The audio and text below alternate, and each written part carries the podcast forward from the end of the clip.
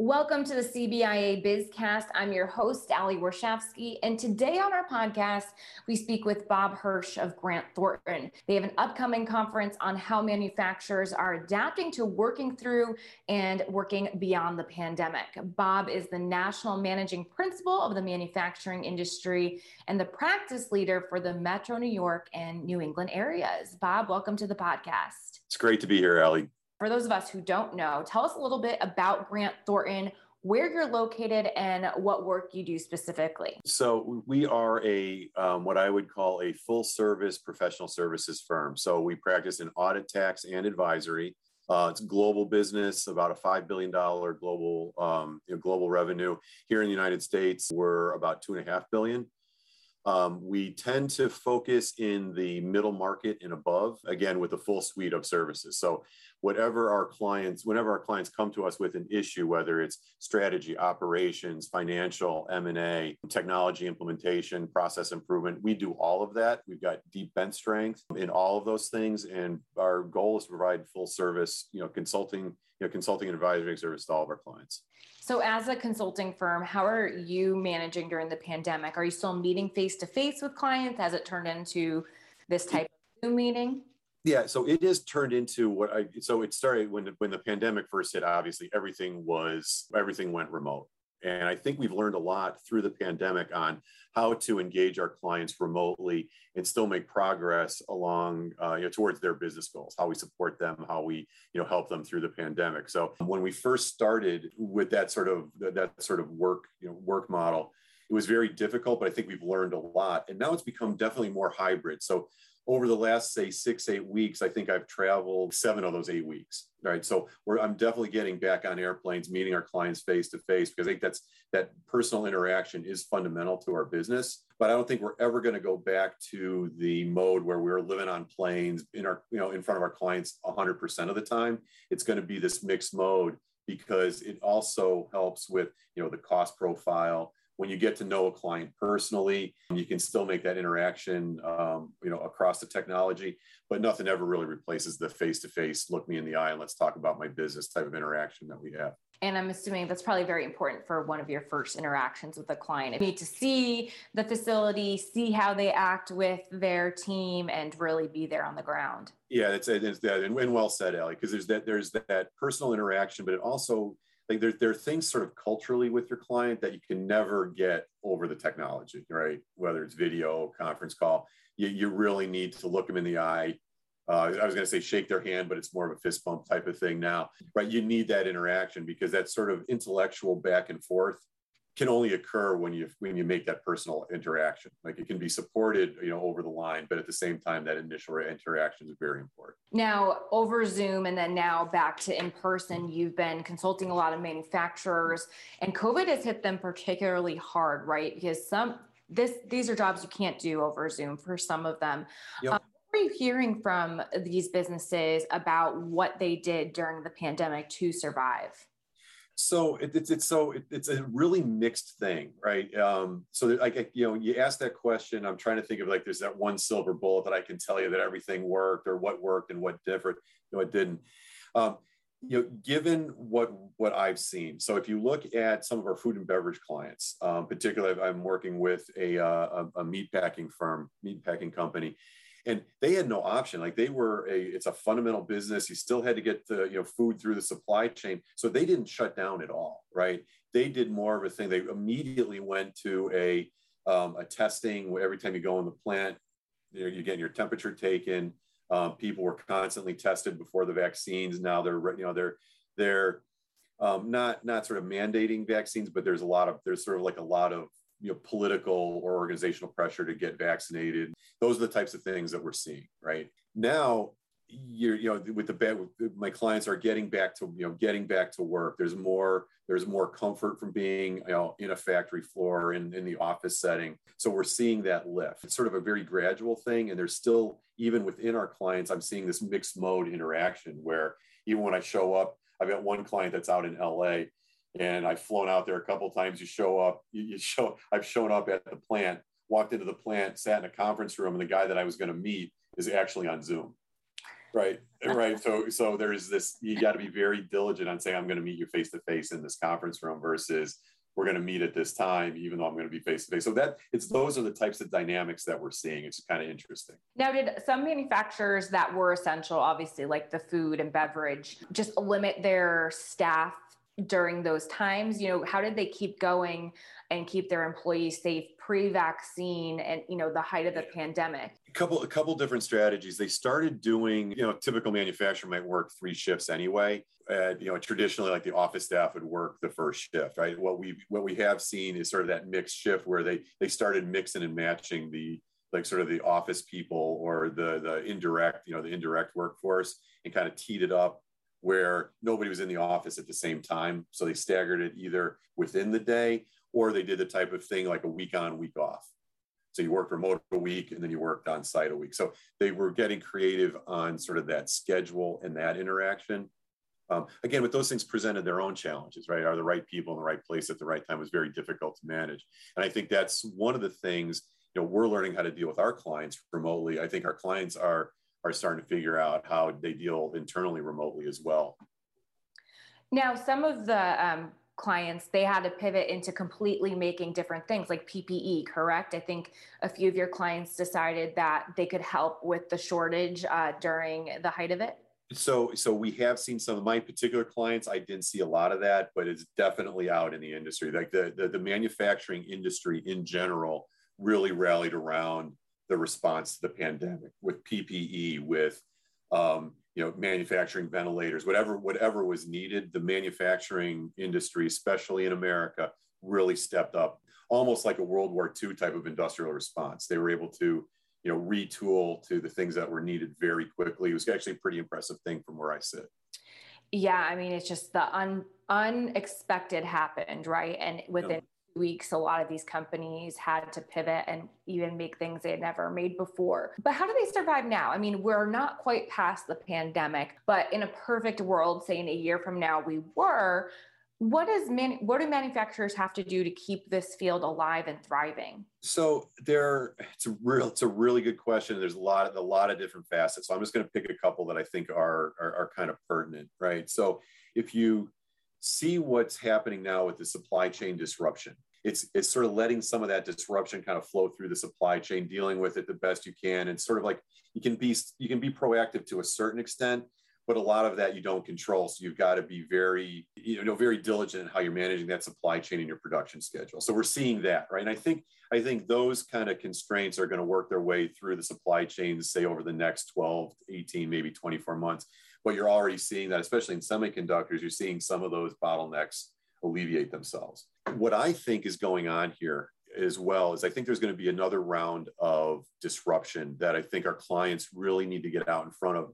And that's the concept of distributed manufacturing and what I would also call like e manufacturing, because I have a couple clients that are dealing with things like um, uh, 3D printing in the industrial space, a lot of CNC machining, a lot of things where the design is driven by, you know, driven electronically and so what we're seeing is, say, in an automotive, you know, you know, in a, in a car supply chain, if you have a, you know, I'm making this up a little bit just to prove, just to make the point. Say you have a car that's broken down in New York, but the but the part's not available. Next, the the the, the closest part might be in LA.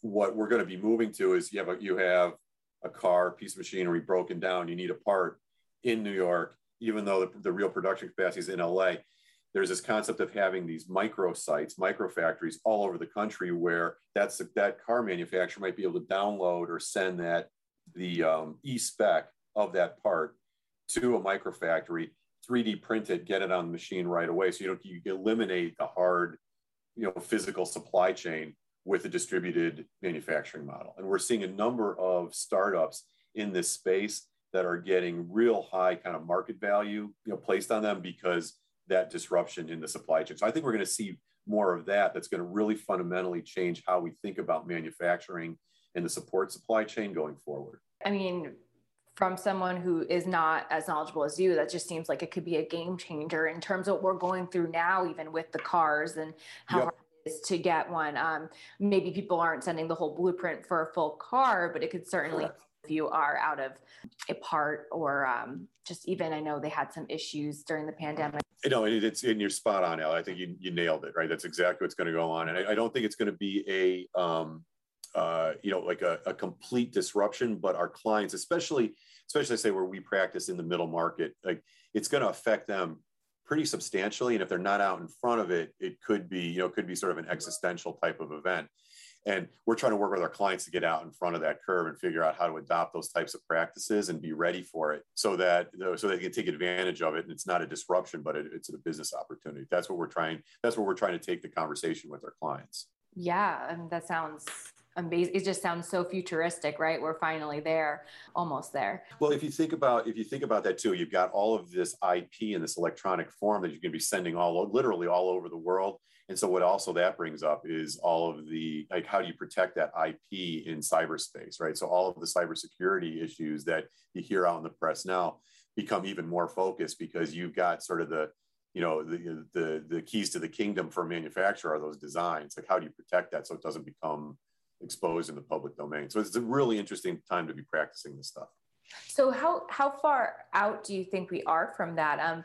Because um, it seems like obviously we already have these 3D printers, but obviously we have to worry about the um, cybersecurity of it all. Is this like something that will be generated within a year? You think it's happening? It is happening right now. There, like I say, there are a number of companies that have adopted the you know that have adopted this business model and are supporting manufacturers and supply chain companies in kind of rethinking what they're doing. So it's happening right now.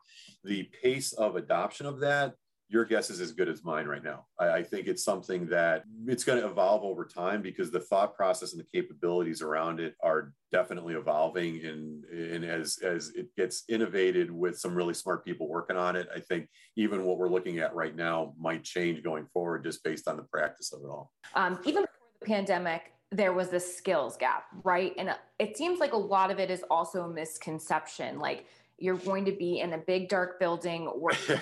right. Yep. How do you how are you guys working to change that skills gap and you know what really causes it? Is it those misconceptions? It's so it's a number of things, but you, like the misconceptions is big. So one, one of the things like um you know my tagline on on this is like we are not your your your father's or grandfather's manufacturing industry anymore. It is a technology, knowledge based, pretty fast moving type of thing. The actual the, the skills gap. Let's get back to the skills gap for a minute. The skills gap actually is up and down the career continuum. So there is definitely a need on the shop floor for people to turn wrenches and make parts. But where this is really going is we need more of those knowledge workers. You need that sort of, you know, that that that you know somebody to turn the screwdriver without a doubt. But we see up and down the career continuum a need for those skill sets. And those skill sets range from anything from machine operators to data analytics, machine learning. How do you get out in front of some of this automated technology like 3D printing and, and really drive CNC or or you know injection you know really true automated injection molding or plastics how do you really drive all that? So that that is all very much high level high skilled knowledge workers. And um, what we're trying what we're trying to do from a grant thornton perspective is open up those opportunities to a more diverse work you know workforce. So it's you know manufacturing in the past has been sort of male dominated you know you needed you know you, it's just been male dominated. We'll, we'll leave it at that. And how do you make it more um, more attractive to a diverse, you know, to a diverse workforce, right? So, you know, and I think that's more of just getting the, you know, getting the words out, word out, showing the opportunity, showing the, um, you know, career progression a professional can, you know, can see in manufacturing. So I'll throw out one, uh, you know, one, one use case. I'm dealing with a manufacturer um, uh, right now where we're implementing a system, but a lot of the young engineers are um, they're young, female, out of engineering school, and it's a really cool thing to see because they're you know that's what we need, right? It's it's that diversity. It's not just the old engineering, you know, gruff guy like I am. It's this young, vibrant, really creative talent that's starting to be applied in the manufacturing space.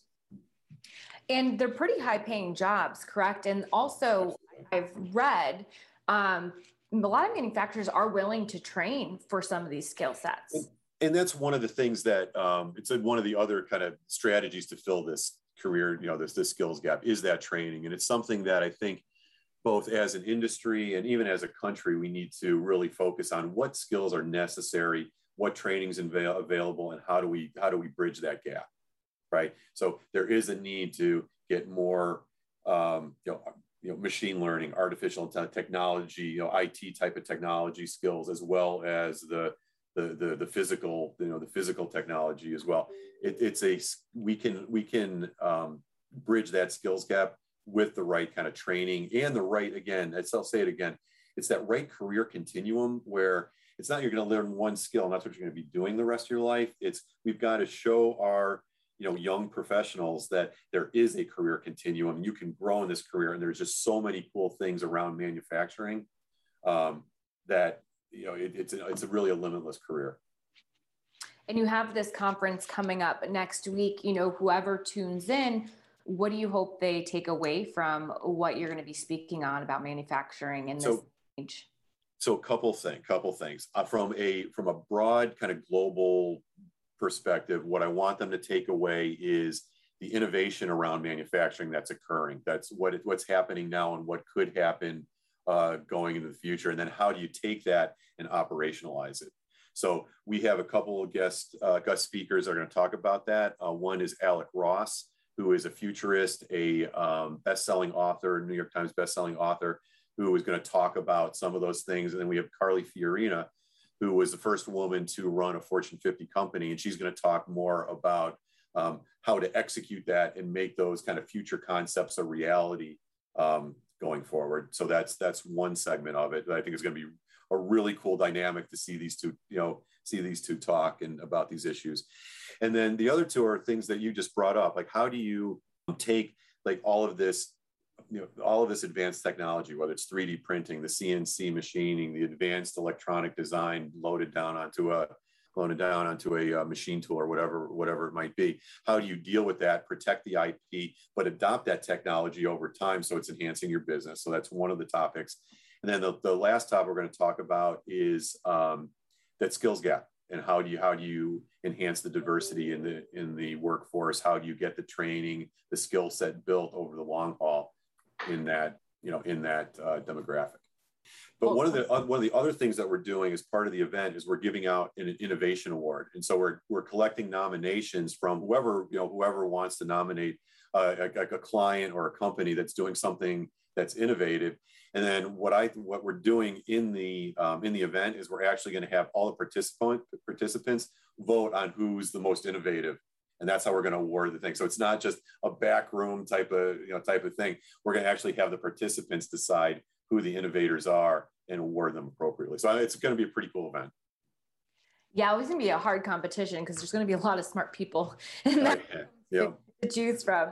Well, thank you so much, Bob, for joining us. And thank you for listening to this week's CBIA Bizcast. You can listen and subscribe to our podcast on Apple, YouTube, or visit CBIA.com.